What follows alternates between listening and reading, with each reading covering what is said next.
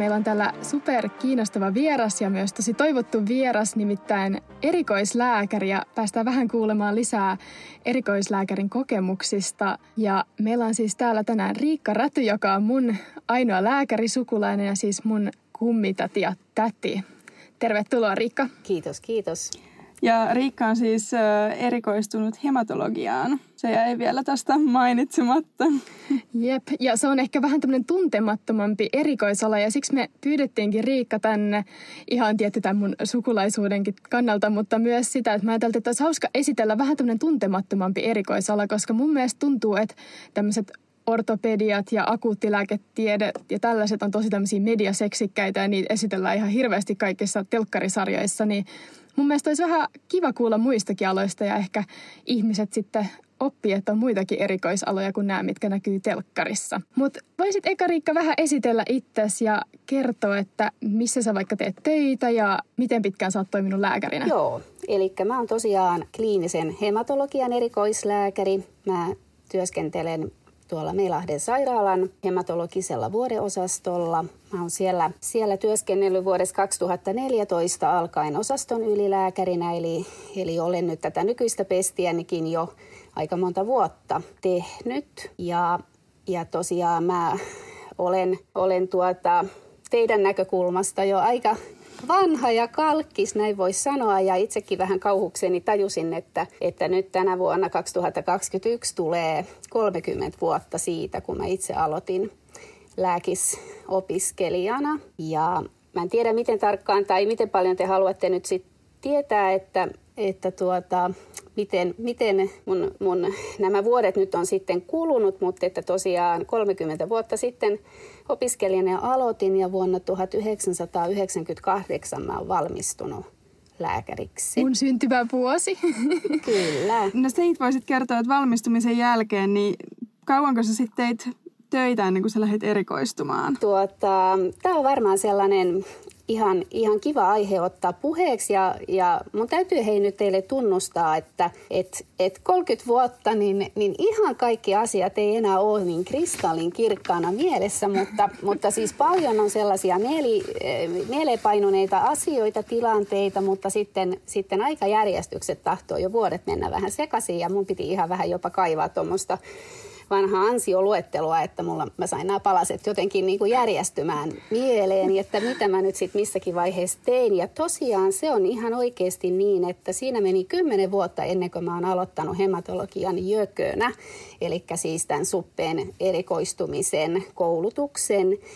Ja, ja tuota, tosiaan siihen, siihen kymmenen vuoteen väliin siihen kyllä jo mahtuu, tai siellä on jo pätkiä, että mä oon ollut hematologiankin puolella töissä, mutta, mutta tosiaan se erikoistumisalan valinta, niin se ei ollut ollenkaan niin, että suoraan siitä koulun penkiltä olisin sitten hypännyt sinne runkokoulutukseen ja, ja sitten, sitten tänne erikoistumaan. Ja, ja tässä mä oon, mä oon kuunnellut itse asiassa kaikki teidän aiemmat podcast-jaksot. Ja, ja mä oon huomannut, että se aika monissa jaksoissa jotenkin nousee teillä se sellainen, sellainen ajatus, että te, teidän täytyisi olla nyt jo heti jotenkin valmiina tai miettiä, että mikä se on se oma erikoisala ja näin. Ja, ja sit on kiva miettiä ja pohtia. Ja mulla on paljon omiakin muistikuvia siitä pohdinnasta ihan jo ennen lääkikseen menoa, että mikä lääkäri musta tulisi ja sitten lääkiksen aikana, mutta ne tiet on tietenkin jokaisen kohdalla hyvin oman näköisiä ja mulla se oli tosiaan sellainen, että,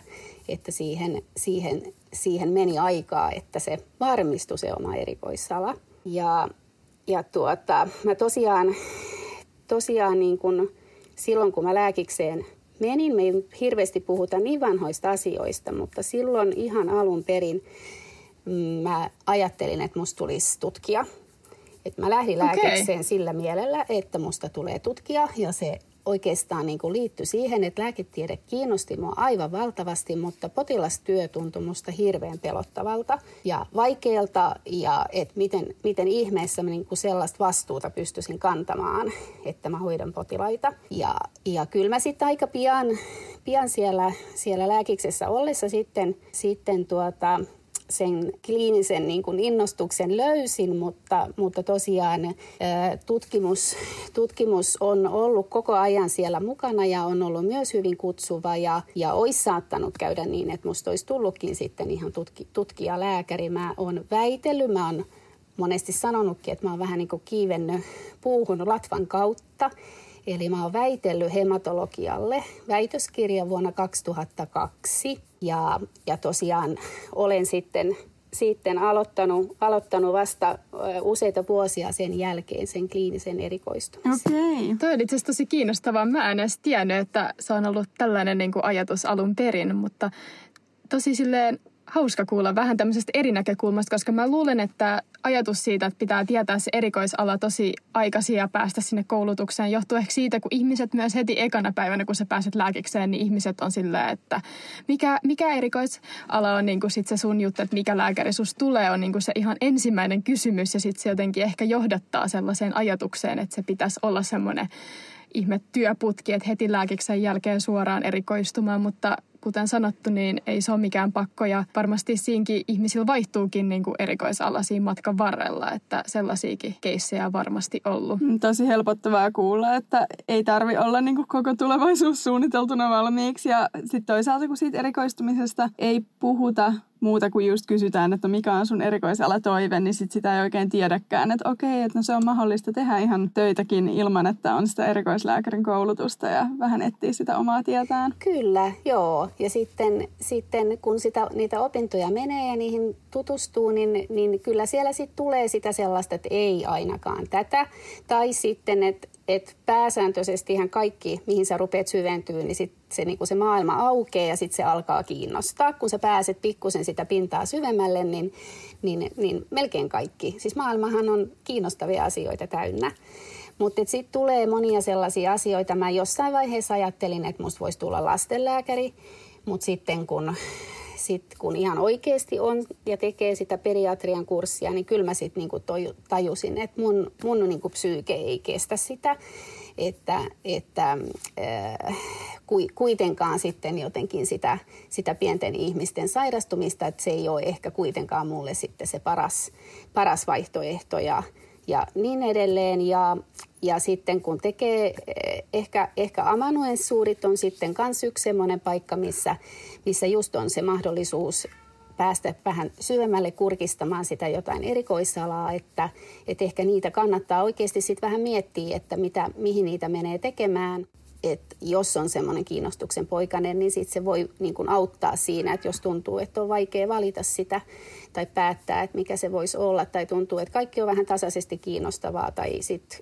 mikään ei niin oikein nouse. Ja, ja mä tein yhden suurin korvataudeilla, ja mä tykkäsin ihan hirveästi ja niin kuin si, semmoisista, musta oli kauhean kiva tehdä niitä poskiontelopunktioita ja näin, mutta sitten sit siinä tuli se, että se on kuitenkin niin hirveän kirurginen ala, että et sitten se semmoinen leikkaussalitoiminta taas ei niin kuin oikein mua kutsunut. Ja, ja sitten mä niinku tajusin, että, että ei, että kirurgiaa mä en ole koskaan ajatellut, että musta niinku tulisi kirurgi, että hyvänen aika, että tähän operatiivinen ala, että ei musta kyllä korva, korvalääkäri sit voi tulla, että että et ei se varmastikaan sit ole se mun, mun niin kuin valinta. Mutta mä avoimin mielin kannattaa mennä.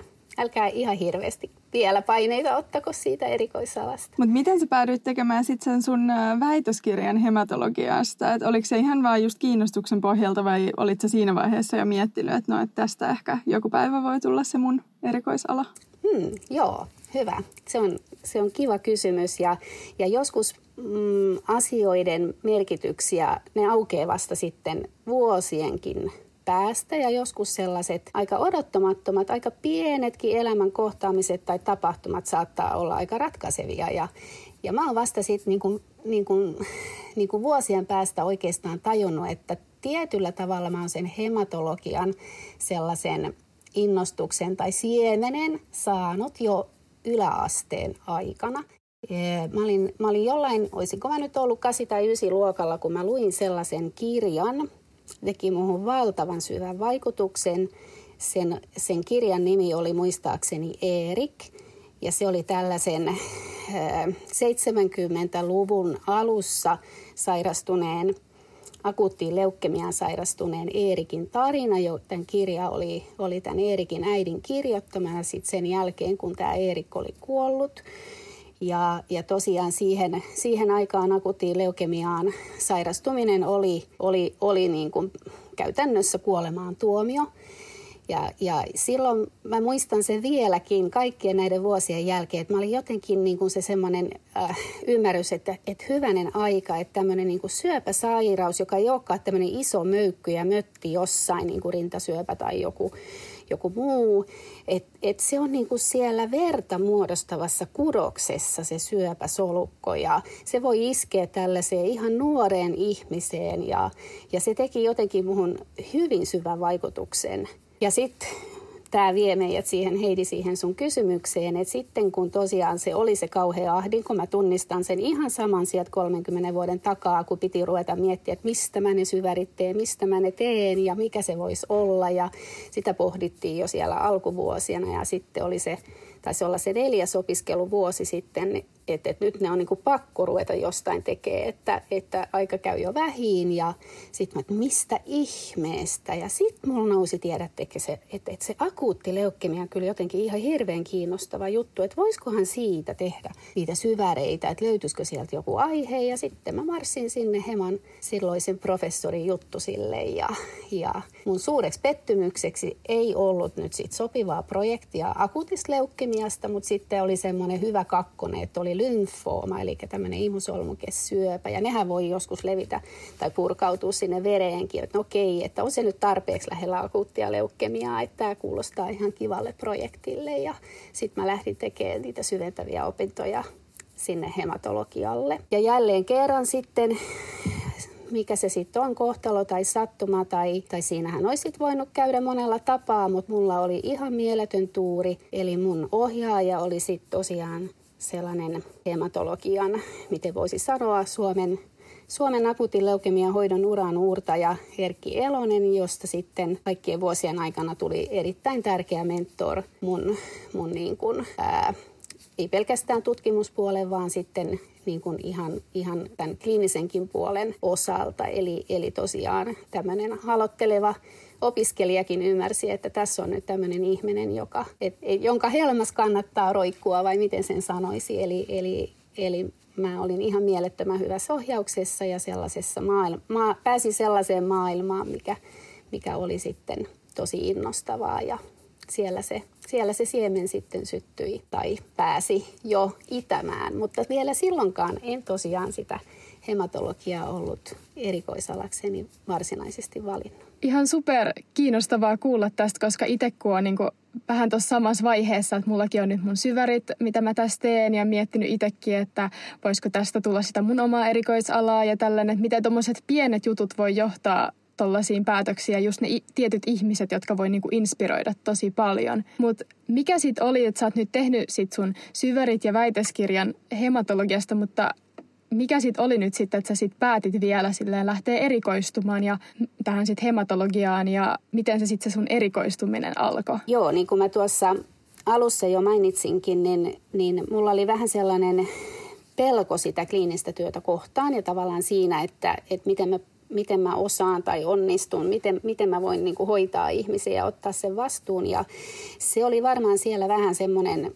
sellainen niin kuin jarrutteleva asia, että mä tosiaan kun mä tein, mä olin hirveän innostunut siitä hematologiasta niin kuin, niin kuin aiheena, mutta vielä tosiaan siinäkin vaiheessa sitten, kun mä väitöskirjaani tein, niin pelkäsin tavallaan sitä, sitä lääkärinä olemista ja mulla oli vähän huono kokemus. Mä tein, tein tuota terveyskeskus sitä pakollista terveyskeskusjaksoa ja mulle sattui vähän ehkä huono paikkakin ja se oli mulle hirveän stressaavaa ja, ja mm, niin kuin, miten mä sanoisin, mä koin, koin suurta epävarmuutta tehdessäni sitä terveyskeskustyötä.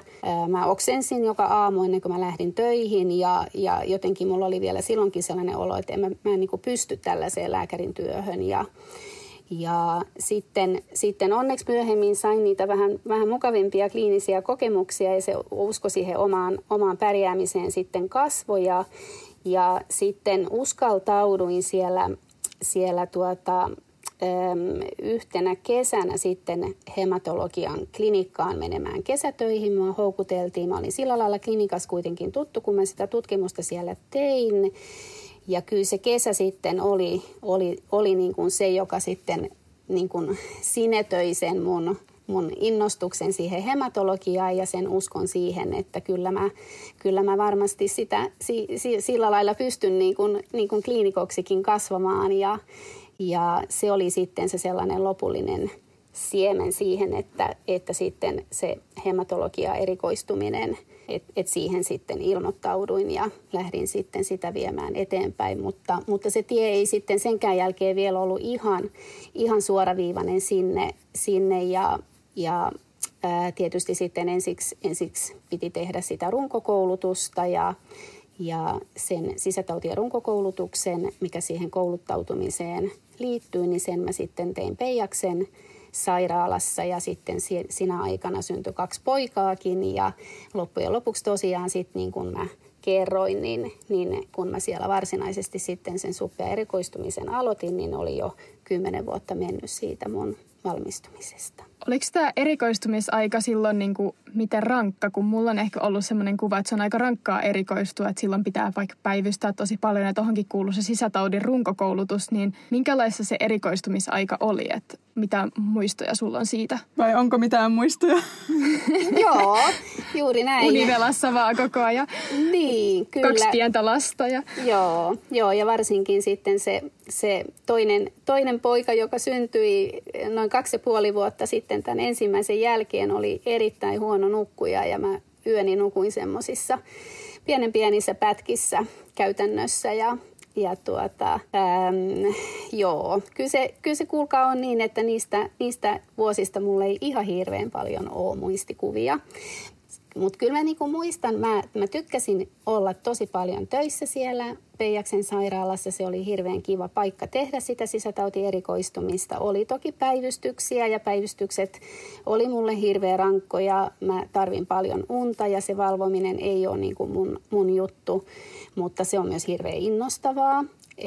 Siinä se, se se kyllä vie niin kuin myös sit mukana ja se tietysti sitten, sitten auttaa sua niin jaksamaan.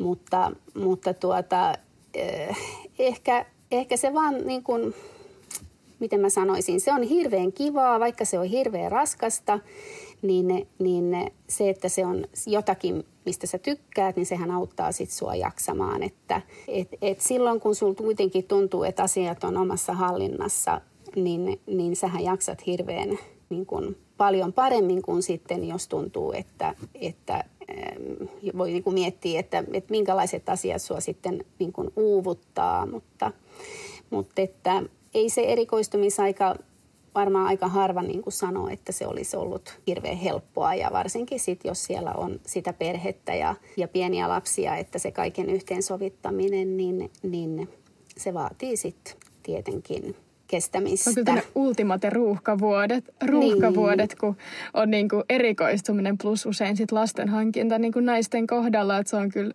aika paljon tulee yhtä aikaa siinä. Mutta sitten pitää myös muistaa, että kaikkea ei tarvitse tehdä sitten ihan yhtä aikaa. Ja sitten kyllä mäkin pidin niitä totta kai äitiyslomia ja, ja sitten oli mieshoitovapaalla ja sitten tavallaan hakee ne omat omat keinot, omat, mitä itse tarvii. Et ihmiset on hirveän erilaisia, että, et mitä, mitä kukin jaksaa ja mikä on se oma tapa. Ja muistaa se, että ei tarvitse tehdä niin kuin toi kaveri tekee. Että, et sille voi sopia joku, joku kolmen asian päällekkäin teko ja sitten toinen tarvii taas vähän eri lailla sitten jakaa niitä asioita. Ja, ja mulla ei ole ollenkaan sellainen olo, että mä olisin erikoistunut liian myöhään tai että mä en ehtisi olla riittävästi riittävän pitkään erikoislääkärinä, että, että niitä voi sitten ottaa niitä breikkejä. Jep. Mutta sen äh, runkokoulutuksen jälkeen sä siirryit sitten siihen ää, äh, niin hematologian erikoistumiseen. Mitä sen erikoistumisen jälkeen sitten tapahtuu, kun sä valmistut erikoislääkäriksi? Mihin niin kuin, positioon siinä, siinä päästään? Joo, eli se runkokoulutuksen tekeminen tai erikoistuminen yleensäkin, niin sehän on aika lailla niin kuin, niin kuin sitä työn tekemistä. Eli työ, sitä tavallaan sä niin kuin kouluttaudut tekemällä sitä työtä, ää, mihin sä oot nyt sitten valmis, valmistumassa.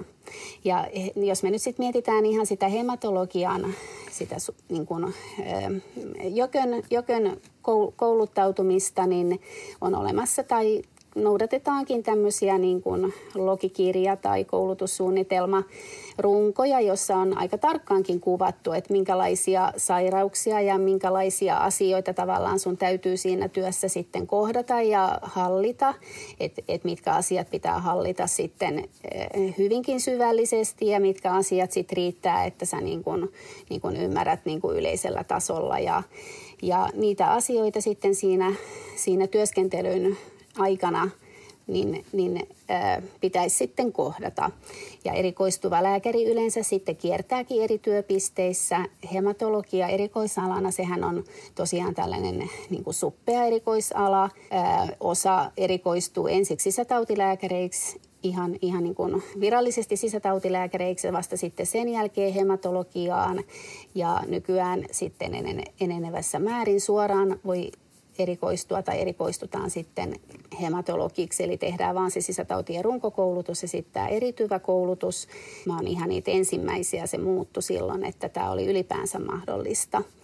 Ja, okay. ja sitten tosiaan se itse hematologian erikoistuminen, niin se niin kun liki, liki kokonaan se kolme vuotta, niin, niin tehdään yliopistosairaalassa. Et hematologia erikoisalana on on yliopistosairaala ja keskussairaala niin kuin työtä. Ja, ja tosiaan siellä, siellä sitten siellä sairaalassa niin kierretään eri tyyppisissä työpisteissä, eli, eli hematologisella vuoreosastolla ja sitten, sitten niin kuin poliklinikkatyötä ja, ja sitten hematologiaan kuuluu, kuuluu kantasolusiirrot, ja, ja ni, ni, niille on sitten olemassa Suomessa kaksi näille, näille allogeenisille eli toisen ihmisen kantasoluilla tehtäville siirtohoidoille, niin on kaksi paikkaa, eli Helsinki ja Turku, missä näitä siis tehdään. Ja siihen kouluttautumiseen sitten kuuluu myös se tutustuminen siihen kantasolusiirto toimintaan. Eli, eli sitten, sitten ollaan jommassa kummassa näissä yliopistosairaalassa semmoinenkin pätkä. Okei, monipuolista hommaa siis toikin on. Ja päästiin nyt ehkä vähän niin kuin syvemmälle tähän hematologiaan, joka on siis veri, verisairauksia niin kuin käsittelevä erikoisala. Ja vähän ollaan jo puhuttu silleen, että minkälaisia hoitoja ja sairauksia siellä tehdään, mutta sä puhuit jo leukemiasta, mutta minkälaisia muita sairauksia silleen yleisesti siellä hoidetaan ja minkälaisia potilaita siellä, että onko se nuoria, vanhoja, tälleen niin kuin ihmiset ehkä haluaa tietää, että mitä, mitä siellä tehdään silleen ihan yleisesti, niin mitä sä kuvailisit tätä erikoisalaa? Joo, veri, veri, hematologia on siis verisairauksia ja, ja luidin peräisiä pahanlaatuisia sairauksia. Valtaosa hematologisista sairauksista kuuluu syöpäsairauksiin. Eli siellä on sitten akuutit ja krooniset leukemiat, siellä on plasmasolutaudit, myeloma, amyloidoosi, sitten, sitten on, on tuota, näitä hyytymishäiriö sairauksia, äm, jotka on sitten niin kuin sieltä niin sanotulta benigniltä puolelta ja erilaisia immunologisia sairauksia, niin kuin ITP, äm, et, mutta et aika iso siivu meidän työstä on niin kuin pahalaatusten sairauksien kanssa toimimista.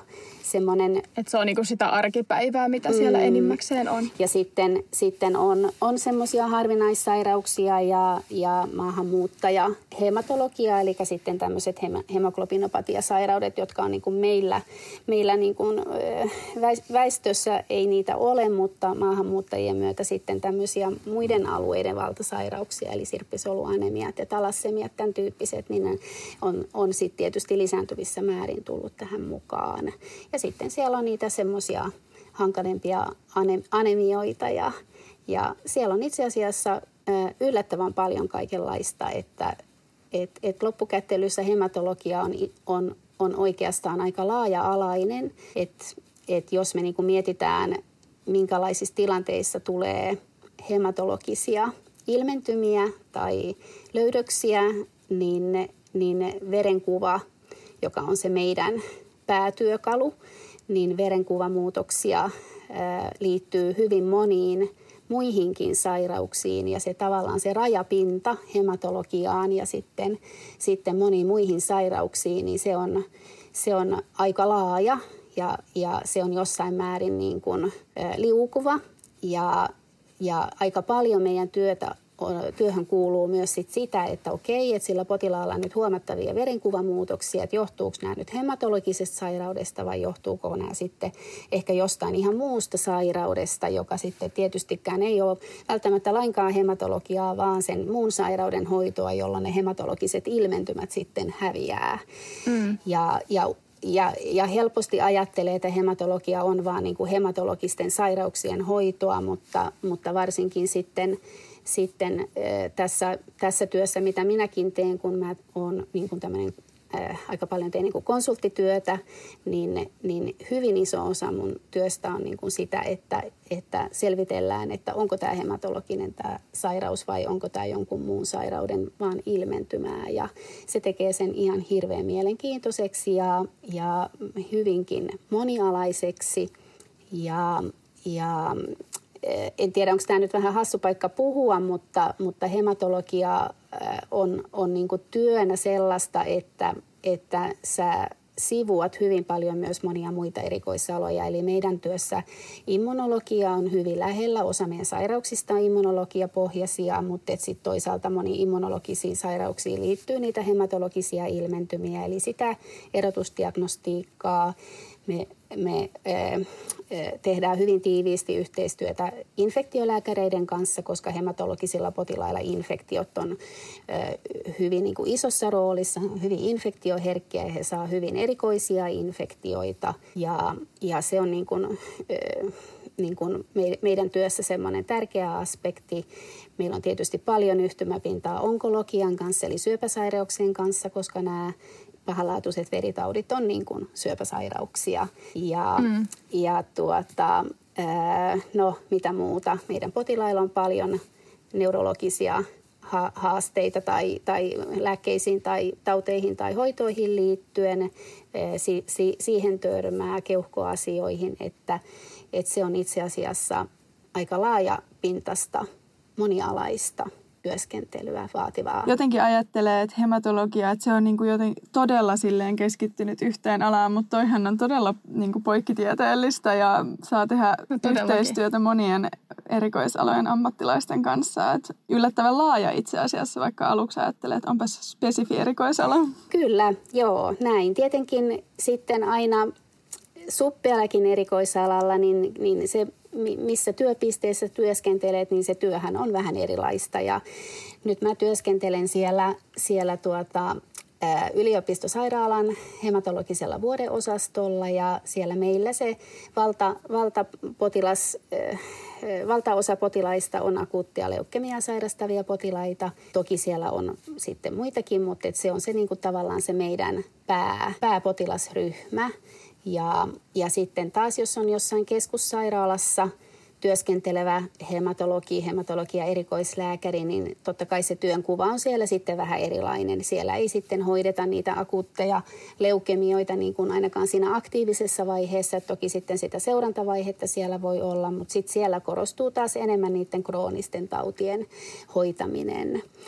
Mutta että, että toki sitten niillä kronistakin tautia sairastavilla potilailla, niin niilläkin sitten voi, voi näitä mainitsemania rajapinta-asioita tulla ja aika akuuttejakin tilanteita, että meidän työssä Tämä on tämmöistä todella niin kuin, niin kuin, sisätautilääkärin työtä siinä, että tämä on sellaista pohdiskelevaa ja, ja on tietyt raamit, missä työtä tehdään, mutta jokainen potilas, jokaisen potilaan tauti vaatii, niin kuin, se on, se on aina aika yksilöllistä, että sit siinä tulee paljon myös sitä semmoista hiljasta pohdintaa ja, ja pitkäjänteistä työtä, mutta sitten voi olla taas niin kuin hyvinkin akuutteja tilanteita, hyvinkin päivystyksellisiä asioita ja, ja sit pitää myös osata ja pystyy hyvin nopeasti reagoimaan ja toimimaan. Ja, ja tuota, äm, näin tavallaan sitä, sitä että se työ on kuitenkin aika, aika monipuolista myös siellä poliklinikalla.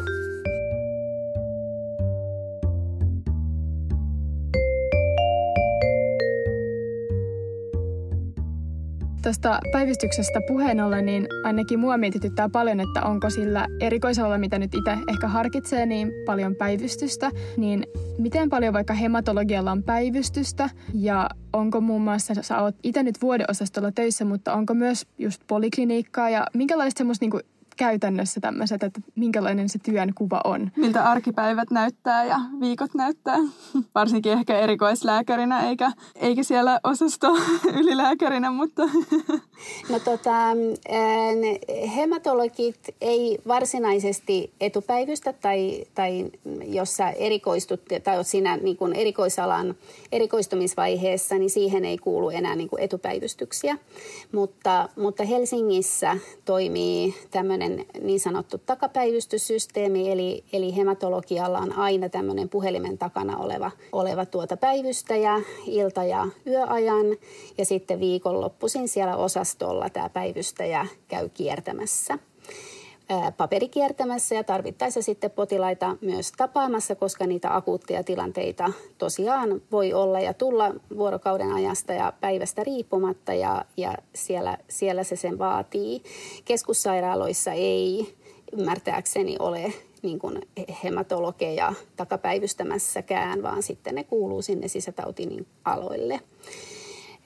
Mutta että, että, että sitä sitä ainakaan niin kuin yliopistosairaaloissa niin, niin tämmöistä niin kuin etupäivystystä, eli sairaalassa olopäivystystä varsinaisesti ei hematologit tee. E, mutta sitten voi olla, että keskussairaaloissa niin on sitten tavallaan niitä sisätautivelvoitteita näillä hematologeilla. Että se vaihtelee sitten vähän eri puolella eri, eri tuota, sairaanhoitopiireissä. Tämä takapäivystys siis tarkoittaa sitä, että sä oot niinku vaikka kotona ja sulla on sitten puhelin, mihin sä sitten vastaat silloin, kun sä päivystät vai Joo. miten se toimii. Kyllä, Joo. ja sitten tosiaan se viikonloppuisin se, se että käydään sitten katsomassa ne potilaiden verikoivastaukset ja paperilla ne tilanteet ja tarvittaessa sitten toki ihan potilastakin, että se on sitten semmoinen, että sä meet sinne aamupäivällä ja tuut sitten illan suussa kotiin ja jatkat puhelimen kanssa.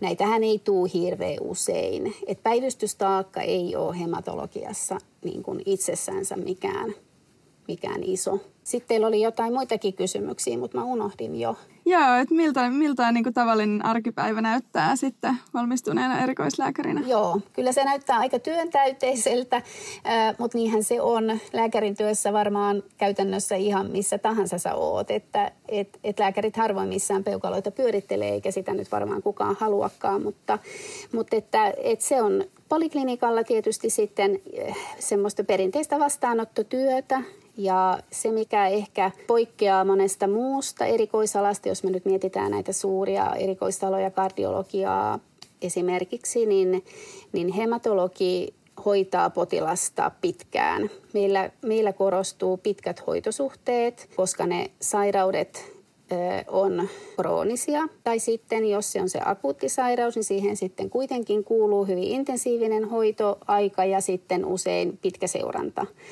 Ja meille potilaat todellakin tulee tutuiksi ja, ja usein myös omaiset. Mehän puhutaan hyvin, hyvin niin kuin, ähm, pysäyttävistä sairauksista, henkeä lähtökohtaisesti uhkaavista sairauksista, vaikka nyt akuutti leukemia, mistä ei, ei tosiaan kaikki, kaikki potilaat edes selviä. Ähm, hematologin työhön tosiaan tämä potilaan kohtaaminen kuuluu hyvin vahvasti, että et jos jotenkin on, on lääkäri, joka, joka ei, on ehkä vaikka semmoinen, miten mä sanoisin, vaikka toimenpideorientoitunut tai semmoinen, että tykkää, tykkää, tehdään temppuja, hoidetaan asiaa ja sitten potilas on, on saatu kuntoon ja sitten voidaan sanoa, että hei hei ja hyvää jatkoa.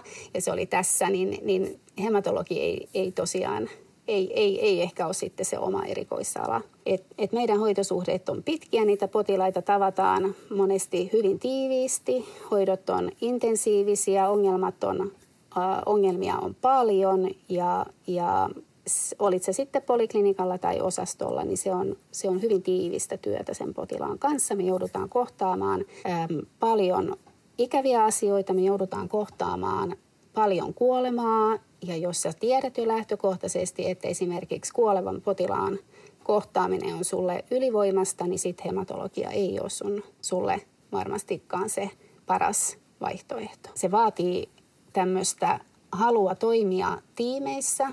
Meillä on hyvin, hyvin tärkeää moniammatillinen työ juurikin näihin, näihinkin asioihin liittyen, mutta että, että sairaanhoitajat on hyvin keskeisessä roolissa. Toki sitten, jos nyt mietitään vielä osastoa, niin sitten siellä, siellä tai tietenkin poliklinikallakin, niin, niin osastosihteerit on hirveän tärkeässä roolissa. Osastolla osastosihteeri on yleensä se ensimmäinen ihmisen, ihminen, mihin vaikka omaiset kun soittaa, niin joka siellä puhelimen päässä vastaa. Siellä voi olla hyvinkin, hyvinkin tota, hyvinkin huolissaan oleva omainen tai suorastaan paniikissa oleva ja, ja sihteeri on se ihminen, joka hänet siellä kohtaa. Me tarvitaan fysioterapeutteja, niin kuin mä sanoin, näitä muiden erikoisalan lääkäreitä. Meillä käy osastolla infektiolääkäri joka päivä. Me yhdessä pohditaan asioita. Meillä on, on, on oma psykologi syöpäkeskuksessa, jonka palveluksia tai apua me käytetään. Meidän sosiaalityöntekijä on hyvin tärkeässä roolissa. Että se on hyvin semmoista moniammatillista. Että poliklinikalla sit se työ on, on äh, joltain osin vähän enemmän semmoista äh, sen sairaanhoitajaparin kanssa työskentelyä, mutta, mutta toki sitten sielläkin näitä, näitä muita ammatti-ihmisiä ja, ja erikoisala-ihmisten kanssa paljon niiden potilaiden asioista sitten neuvotellaan ja joudutaan neuvottelemaan. Just tuosta kuolemasta puheen ollen, kun sä nyt tuosta mainitsit, niin mä tiedän, että sä oot tosi empaattinen ihminen ja muutenkin sanoit siinä alussa, että sulla oli paljon niin kuin pelkoja siitä kliinisestä työstä, niin että mitkä on semmoiset asiat, sit, niin kuin, että näitä pystyy niin kuin käsitellä ja niin kuin, että jaksaa tämmöiset, jos on vaikka pitkä hoitosuhde ja sitten potilas kuolee, niin mitkä on semmoisia välineitä sitten, että niin kuin sellaisissa tilanteissa niin kuin itse jaksaa? No siinäkin varmaan ihmiset on hirveän erilaisia, että miten sitten sitten kukin niitä asioita käsittelee ja yksi, mikä meitä paljon suojaa, on sitten se meidän ammattitaito. Et, et toki ö, empaattisuus ja se kohtaaminen on hirveän tärkeää, mutta sitten täytyy myös niin kuin ymmärtää, että mä en voi kaikkien maailman ihmisten, enkä edes mun kaikkien potilaiden niin kuin sitä taakkaa kantaa, vaan, vaan mä oon niin siinä rinnalla ja sitten tavallaan se se, se, sitä, ta, sitä taakkaa sitten se potilas kantaa ja jakaa niiden omien omaisten kanssa. Että mä oon niin kuin tuki. Että pitää olla ymmärtäväinen, mutta, mutta ei niin kuin voi ottaa kantaaksensa sitä potilaan elämänkohtaloa. Sitten ei jaksa jos, mm. jos sä niin kun et pysty erottamaan sitä. Ja tämä on varmaan ehkä se sun erikoisalan rankin puoli, mutta mites, mikä on paras puoli sit sun erikoisalassa? Niin, mä sanoisin, että se on se rankin puoli, mutta se on myös se kaikista paras ja antavin puoli. Niin, kolikolla on siis kaksi kääntöpuolta. Niin, ja sitten se, että, että me tietenkin niin kuin lääkäreinä lääketieteellisesti me, me niin kuin ajatellaan, että että me ollaan epäonnistuttu, kun me ei pystytty sitä potilasta pelastamaan. Me ei pystytty sitä parantamaan, eikä me pystytty pitämään häntä edes hengissä. Ja silloin hän niin kuin ajattelee, että okei, että tämä on nyt niin kuin kauhea epäonnistuminen, niin kuin lääketieteellisesti onkin. Totta kai me haluttaisiin, että kaikki potilaat paranee, mutta tosiasia on, että, että meillä on sairauksia, mihin meillä vaan ei ole parantavaa hoitoa. Me ei pysty tästä potilasta pelastamaan, mutta se ei tarkoita, että me ei pysty tästä potilasta hoitamaan.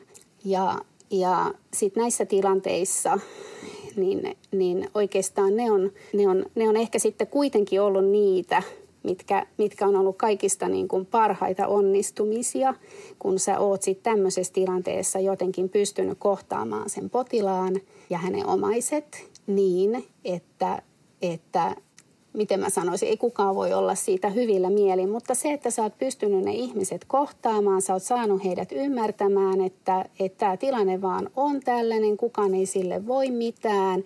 Nyt meidän täytyy niin kuin keskittyä niihin viimeisiin päiviin, päivien niin kuin, niin kuin laatuun ja siihen, että, että, että tavallaan... Ähm, se, mitä nyt sitten voidaan tehdä, olisi mahdollisimman paljon sen potilaan oman tahdon ja nä- hänen näköinen ja hänen tahdon mukainen. Ja sitten tämmöisissä mm. tilanteissa, jos, jos sitten, sitten, sitten niin kuin saa siltä potilaalta kiitosta, joka tuntuu välillä kauhean vaikealle ottaa vastaan, kun en pystynyt oikeasti sitä potilasta parantamaan enkä, enkä, enkä pelastamaan, mutta hän siitä huolimatta kokee, että hänet on kohdattu, häntä on hoidettu maailman parhaalla tavalla, niin se on kyllä ihan, ihan mielettömän upea tunne. On kyllä aika hurjaa, miten jotenkin siitä alusta, kun sä pelkäsit sitä kliinistä työtä.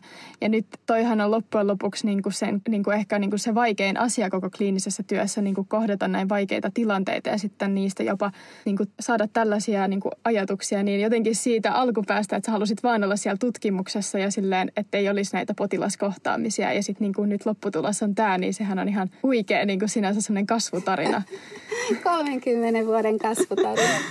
Meillä oli täällä myös kysymys, että jos voisit valita uudestaan erikoisalan, niin mitä valitsisit? Mutta kuulostaa ehkä vähän siltä, että sä valitsisit hematologian uudestaan. Kyllä mä valitsisin hematologian uudestaan. Joo. Se mun on hirveän helppo siihen vastata. Mun sydän, sydän sykkii kyllä hematologialle. Verelle. Ehkä tähän loppuun vielä vois, voisit lähettää tälleen kokeneen lääkärin vinkit nuorille lääkäreille, jotka ehkä vielä pohtii näitä samoja asioita kuin sä silloin nuorena, että mitä silloin nuorena, kun miettii sitä erikoisella, että mitkä on niin kuin ne asiat, joita kannattaa miettiä? Niin, kyllä, kyllä se täytyy niin kuin se erikoisalan maailma sua kiinnostaa niin kuin ihan aiheena, niin kuin substanssina. Ja, ja niin kuin mä sanoin, niin monet asiat alkaa kiinnostamaan, kun niihin syystä tai toisesta sitten joutuu tai pääsee syventymään, mutta kyllä sä sitten tunnistat sen, että hei, että niin kuin mä kerroin, että, että mä innostuin niistä korvataudeista, mutta sitten sit mä tajusin, että se on kuitenkin niin kuin sellainen operatiivinen ala ja se, se ei ollut nyt sitten se mua loppujen lopuksi kuitenkaan kutsuva. Et kuun, kuuntelee sitä omaa sydäntä ja sitä innostumistansa. Ja, ja tuossa kun mä kuuntelin ihan vasti, vast, vastikäisen teidän edellisen podcast-jakson, jossa oli tämä nuori lääkäri, joka mietti sitä gynekologin, gynekologin tota, erikoistumista, niin musta se, se hänen kertomansa kuulosti siltä, että mä uskaltaisin kyllä aika ison summan vetoa, että hänestä tulee kynekologi. Että sieltä paisto niin kuin sieltä, sieltä, vaikka hän nyt myönsi sen, ja niin saa ollakin, pitää olla avoin ja, ja, ja niin kuin, eh, niin kuin katsoa, katsoa avoimin mielin, että, että, että joskus se voisi olla, että se iskeekin vähän yllättäen, mutta että sieltä mun mielestä hänen kertomastaan paisto se sellainen syvä innostus sitä alaa kohtaan ja, ja, ja sä huomaat, että sä teet, vaikka sulle sanotaan, että nyt, nyt sä saat lähteä nukkuun, niin sit sä silti haluat jäädä vielä sitä tekemään. Että et, et se on niin, niin jotenkin sitten sieltä sun, sun sydämessä sitten se palo sitä aihetta kohtaan. Terveisiä vaan Iitulle siis. Kyllä. Eli selkeästi on siis nämä kaksi asiaa, mitä mekin puhuttiin, on tosi tärkeitä. Että just, että se itse ala kiinnostaa, mutta just kuten sun kohdalla, että myös ehkä sitten jotkut ne käytännön asiat pitää ottaa huomioon. Että kuten just se operatiivisuus, että jos se ei itsessään kiinnosta, niin sitten ehkä se ei ole se oma juttu. Että aika samoja ajatuksia loppujen lopuksi, mitä mekin sitten mietittiin sillä, vaikka ei omaa kokemusta ole. Hmm. Mutta on tässä kyllä paljon vielä, niin kuin, mulla on taas tämmöinen fiilis, että jokainen kurssi, joka vaan uusi tulee, niin kiinnostus kasvaa jokaista kohti ja mulla tulee kauhean valinnan vaikeus tässä koko ajan, mutta ehkä mullakin on tämä niinku sisätauti niinku alkanut, tai sisätaudit itse asiassa alkanut kiinnostaa tosi paljon. Ehkä just ihan samoista asioista, mitä sulla Riikka, että semmoinen niinku ehkä pitkäjänteisyys ja semmoinen, että operati, että mua ei niinku kiinnosta se, että niinku paikataan ja sitten sanotaan moikat, että semmoinen, että saa niinku pitkiä semmoisia potilaskohtaamisia ja pystyy ehkä semmoista analyyttistä ajattelua käyttämään, niin ne on mullekin semmoisia tärkeitä asioita. Ja, mutta tässä on vielä aika pitkä matka mulla kuljettavana, että saa nähdä, että mikä lääkäri musta tulee. Että, ja saa, mä en tiedä, Heidi, ehkä susta tulee myöskin se gynekologi, kun säkin oot puhunut siitä niin paljon, että se voisi olla se sun juttu. Saa nähdä, mulla on entistä pidempi matka vielä edessä, että pidetään kaikki ovet avoina. Mutta Sä sanoit silloin alussa, tai kerroit siitä Eerik-kirjasta, jossa akuutti leukemia oli tämmöinen kamala kuolemantuomio, mutta asiahan ei ole enää näin. Et mäkin olen kantasolurekisterin jäsen ja sen avulla moni leukemiapotilas on myös parantunut, niin mitä tota, onko tämä niinku ollut myös vaikuttamassa sit siihen uravalintaan, että tämä on aika nopeasti kehittyvä ala ja mitä kaikki muutoksia tällä alalla on nyt sitten tapahtunut? Kiitos Heidi tästä kysymyksestä. Joo, joo ei missään nimessä niin kuin halua, että jää nyt kuva, että, että me vaan, vaan ollaan kuolevien potilaiden kanssa tekemisissä. Eli, eli juuri näin ähm, aku, akuutin leukemian hoidot, ihan niin kuin, niin kuin muidenkin näiden veritautien hoidot on, on viimeisinä vuosikymmenä kehittynyt aivan huimasti ja, ja veritaudit on ollut ja on koko ajan hyvin, hyvin tuota, tutkimuspainotteinen ala, koska, koska se tutkimusmateriaali on aika helposti saatavilla, eli verestä, verinäytteistä ja lu, luuytimestä, luidinäytteillä ja, ja ja tosiaan niin, niin maailma näyttää nyt hyvin erilaiselle kuin silloin 70-luvulta. Ja se on tämän työn sitten, sitten toinen hyvin palkitseva puoli. Eli, eli hyvin iso osa potilaista me myös sitten tänä päivänä parannetaan ja, ja yksi, yksi keino on tämä kantasolujen siirtohoito. Ää, ihan tosi hienoa, että sä Heidi kuulut sinne rekisteriin, koska se on, se on me hematologit ja ne potilaat, jotka sitten niitä kantasoluja sieltä rekisteristä saa, niin se on, se on heille se on todellakin niin kuin elämän suuruinen lahja. Ja, ja erityisesti nuoret miehet kipin kapin ilmoittautukaa, koska miesluovuttaja on, on immunologisten syiden takia sitten vielä pikkuisen parempi kuin naisluovuttaja. Mutta tosiaan niin, niin on valtavasti tullut ja tulossa uusia täsmälääkkeitä ja enemmän ja enemmän me pystytään näitä potilaita, potilaita parantamaan tai ainakin sitten niitä tauteja semmoisessa vaiheessa tai, tai hoitamaan niin, että ne potilaat pystyy käytännössä elämään hyvinkin normaalia elämää. Ja yksi tosiaan hyvin tärkeä, tärkeä osa, osa sitä omakin niin kuin innostusta tätä erikoisalaa vastaan, erikoisalaa kohtaan on ollut, ollut tämä, tämä jatkuva kehitys ja, ja tämä uusien työ, työ, työkalujen, uusien lääkkeiden tuleminen. Eli, eli tässä tässä tavallaan sä koko ajan opit lisää ja, ja koko ajan menee asiat eteenpäin ja sitä opettelua riittää ja, ja, ja niin kuin jossain noissa aiemmissa teidän keskusteluissa niin olikin, olikin jo puhuttu, niin lääkärin työ on koko ajan sitä oppimista ja tässä ei oikeasti tule valmiiksi.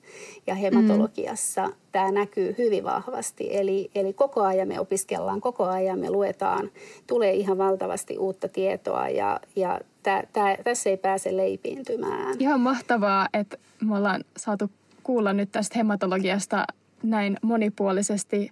Ja mä toivon, että ainakin jotkut muutkin on saanut vähän uusia oppeja, että mitä hematologia on ja minkälaista työtä se on. Ja tota, ihan huikeeta, miten tämä ala on kyllä kehittynyt. Ja kuten sanottu, niin monet akuuttiin leukemian sairastuvat parantuu, varsinkin just lapset erityisesti, niin parantuu todella isolla prosentilla, että on varmasti pal- palkitsevaa kyllä. Yli 90 prosenttia akuutista mm. lymfaattisesta leukemiasta, niin lapsilla pystytään tänä päivänä parantamaan. Meillä aikuispuolella ei valitettavasti päästä ihan, ihan, ihan niin isoihin lukuihin, mutta, mutta niissäkin ollaan parannuttu. Me ollaan siirretty tällaisten lasten protokollien tyyppisiin hoitoihin esimerkiksi tässä tautiryhmässä ja sa- saadaan koko ajan tulokset paranee ja tulee uusia lääkkeitä ja, ja se on tosi mahtavaa. Se on ihan, ihan huikeeta sit nähdä, kun sä tiedät, että tämä, tämä ihminen ei olisi pelastunut muutamia vuosia sitten, kun nyt me ollaan saatu joku uusi lääke käyttöön. Se mahdollistuu. Mutta tosi paljon kiitoksia, että sä tulit meille juttelemaan näistä ja selkeästi tässä alalla ollaan niin kuin isojen asioiden äärellä ja tunteiden ja